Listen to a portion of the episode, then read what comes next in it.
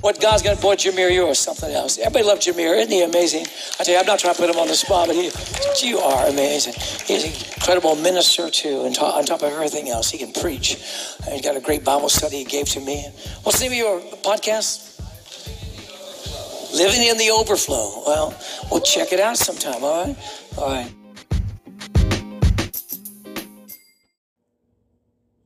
I want to be honored.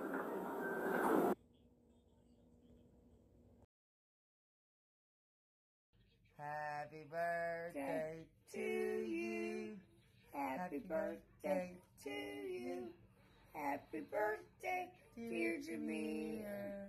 Mama loves you. Happy birthday to you. Blow him a kiss, Mom.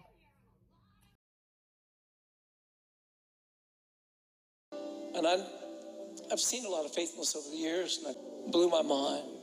His other anchor in his life, anchor in his life, anchor in his life is his grandmother. 513 this morning, she passed away. You don't understand how incredible this is.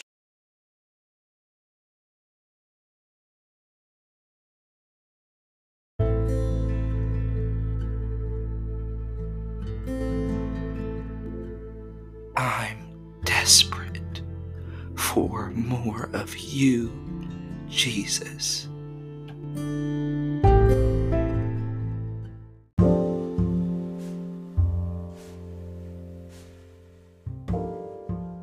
Welcome to season two, episode four of Living in the Overflow. I am your host, Jameer Waters. Welcome back.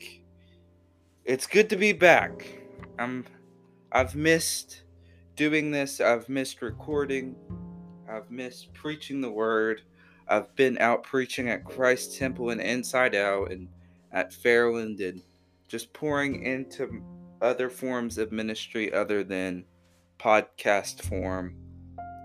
Um, thank you all for checking up on me.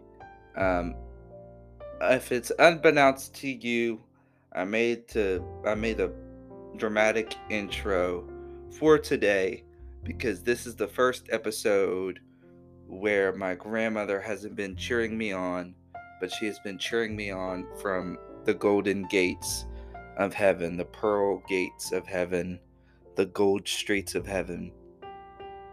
So today's going to be a very hard episode for me to get through, but I hope you get the message across. It's going to be really quick, so stay tuned for the whole episode. On living in the overflow, let's just do it. I'm already cued the intro, so let's just let's just preach. Um, if you have your Bibles or anything, or you just want to hear me say it, uh, we're in Mark chapter five, verse twenty-three.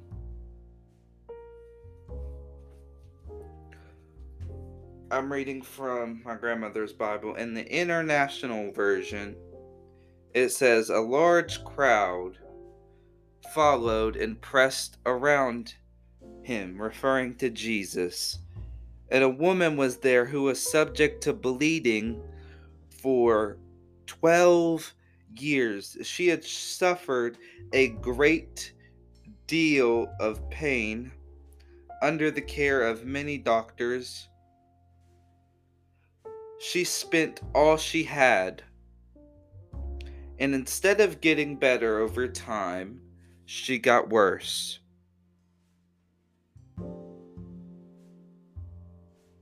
When she heard about Jesus, she came and touched his cloak because she thought, if I touched the hem of his garment, I will stop bleeding immediately. And I would be freed from my suffering. This woman had been subject to bleeding for over 12 years. 12 straight years. Can you imagine bleeding for 12 years? That just seems like a ridiculous thought to me to have to bear that for such a long time. Shoo, I feel God all over this. I don't even need to fancy this up or anything because this is how urgent the message is. It can't be a 30 minute message, it has to be a cutthroat message that I get to you. I have to ask you a question How desperate are you for your healing? How desperate are you for a touch of heaven, so to speak? How desperate are you for a move of God? Because the desperation in this woman caused her to get what she asked for.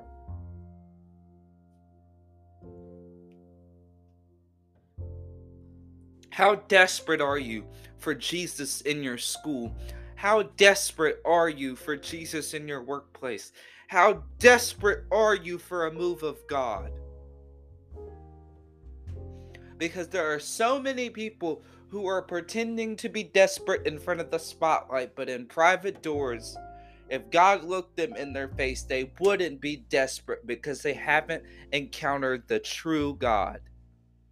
They've encountered Pinterest Jesus. They haven't encountered the Jesus that when a minister prays with you and the Holy Spirit falls on you, you lay on the ground and you soak in the goodness of God and you realize I am nothing, but with Jesus, He has taken my equivalent of zero, zilch, nothing, nothing at all. Without Him, I am zero. I can't do or be used without Him. But I reached out and said, God, I need you. I need you more than my next breath. I don't want to take one step without you. There needs to be such a desperation in the church that we're reaching out not for a grace of God, not to be satisfied with looking at Him, but clinging on to Him. Because the very word in Greek, when she said she touched his garment, or some say his prayer shawl, when she touched his clothes, it wasn't a touch by a graze. She didn't bump into him because there was a large crowd. Jesus said, Who touched me? Who touched me? For virtue has left me. Who has touched my clothes? For they had such a need, so great, such a desperation to see their miracle, that they reached out and not walked by me or bumped into me or even touched me with their fingers. They latched onto me. I couldn't move because of their desperation. They were so hungry for me. They were no longer hungry in that moment. They were starving for a move. Ah, I feel God on that. They were so hungry that they refused for Jesus to move out of. She was so hungry. Ooh. She was so hungry for her healing that she refused to let him go. Ah, what Jesus can do with someone who refuses to let go, who refuses to pray, to stop praying, someone who refuses to let go of a touch because they need it so bad. Church, where people, you are the church, where has your desperation gone? Where has your desperation gone? Ah, where has your desperation for God to move gone? Or has it even been present? You've encountered so much of the fake Jesus, you don't even know who the real Jesus is. You don't know the Jesus that delivers you from demons. You don't know the Jesus that tells you you are enough and silences the lies of the enemy. Those voices that keep you awake at night telling you you should just put a knife to your wrist when God said he bled so you didn't have to. You haven't encountered the God that will wake you up in the middle of the night weeping because you don't deserve what God has given you. You don't deserve this grace that God has given you. When are you going to not settle with mediocre Christianity and reach out and touch for it? Because it forces God to release a miracle on your life. Mediocre Christianity will not cut it anymore. Because even if you're saying, I've prophesied in his name, I've cast out demons in his name, I've shared the Bible quote. I have a Bible streak of 50 on my Bible app. Know what? He does not care if you don't truly know him. Do you want him to look you in the face and say, You've done all these things in my name, but you didn't know me? Depart from me, I never knew you.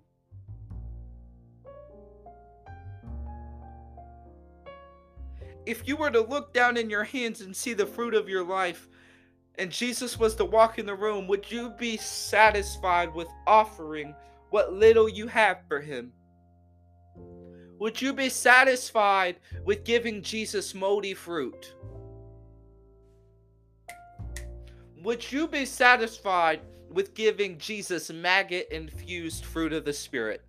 No, because he's so much more worthy than that. So, why are you neglecting what God has given us? He's given us the free gift of salvation, He's given us a life to live, He's given you breath inside of your lungs. Why haven't you give him the power to control every move you make by the power of the Holy Spirit? So on that day, he can look you in your face and say, "Well done." And I'm not just talking about this isn't a salvation method. This is a real life method. This is, I see God in every glimpse of my life. When the birds sing, I hear the voice. When I see my friends laugh, I see the goodness of God poured out on my life when I didn't deserve it. Because, church, we can't satisfy ourselves with a grasp. I'm starving for him and I need a grasp. I don't need a graze. I'm tired of a grazing church when I want a church that grasps. Whew. I want a people who are so tired of living a depressed life that they say, I don't know this Jesus, but I'm willing to reach out and try to grab for it. I will travel. This woman traveled miles from her own safe space when she was broken and she could barely walk, just to fall to the ground. I see her falling to the ground in this crowd to reach the very bottom of the hem of his garment, to reach on to and say, No, I've come too far to let you go. I've been through too much depression. I've been through too much anxiety. I've been through much too much stuff. I've been through so much abuse and childhood trauma. I've been through it. I've been through the dirt and I'm grabbing onto you, and he's gonna pick you up out of the dirt and raise you up and say, You are a child. Be filled with my Holy Spirit.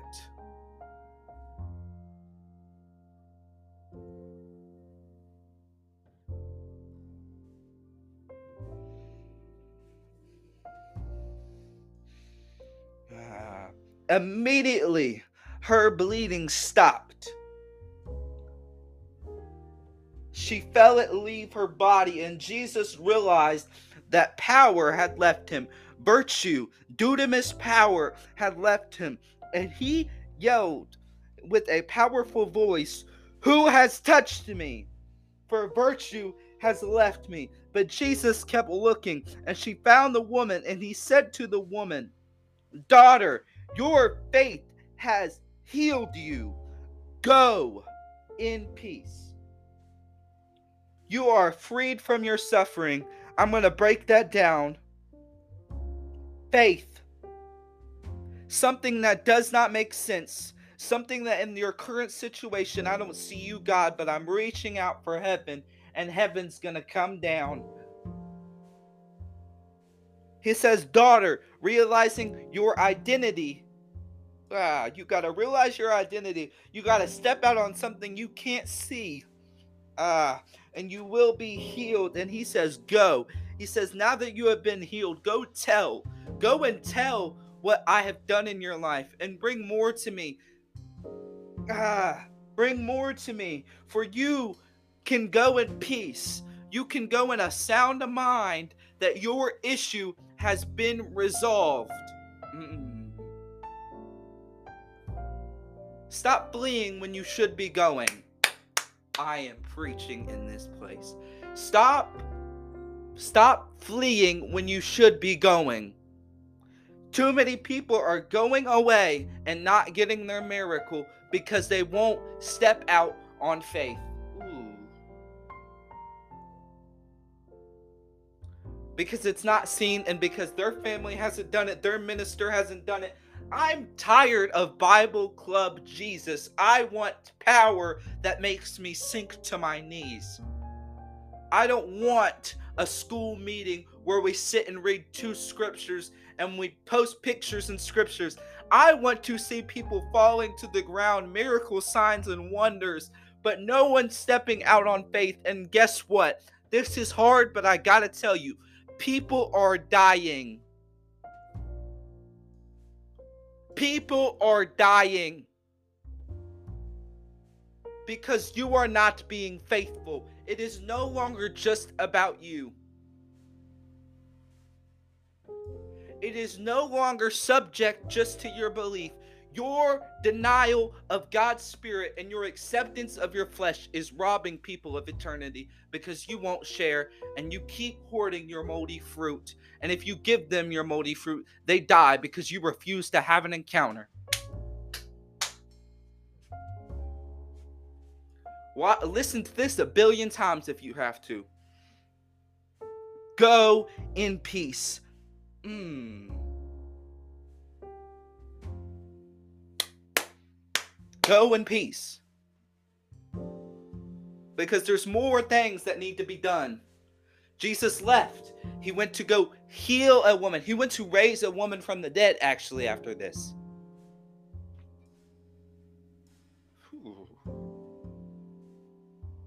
Maybe God's calling you to something like that. Maybe He's calling you to an anointing that literally shakes demons. Oh, my goodness. Oh, sweet Jesus. Maybe He's calling you to something this world has never seen. Maybe you've seen Billy Graham, but what if the next Billy Graham is in your classroom and you're ignoring him because you don't think he can be a Christian and the Christian term has become so overused that it's kind of a slang and an Instagram term. I'm looking for people who are followers of the way, not the world. Ooh, Ooh I'm preaching. Hmm.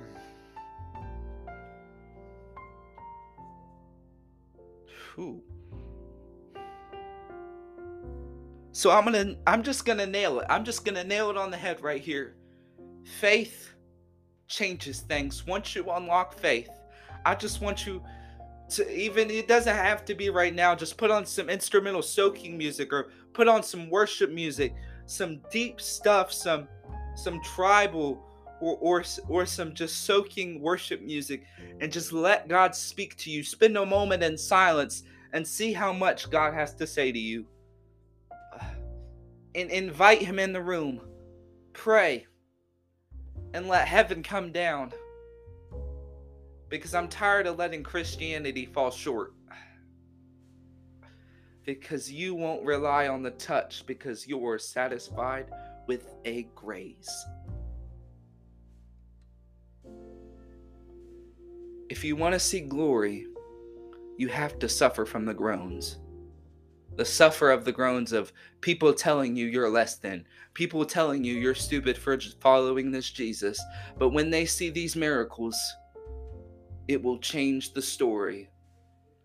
Because my God turns graves into gardens. My God turns weeping into dancing. My God turns mourning into dancing. My God turns pain into purpose. When are you going to rely on the God who is your trust fall buddy. In the name of Jesus, I proclaim healing and restoration in the room, God. Miracles, signs, and wonders. I declare in the name of Jesus, strongholds are torn apart right now to anyone listening. Reach out your hands and receive it, God. I decree and declare miracles, signs, and wonders. Go be restored, go and be filled with the Holy Spirit. Amen.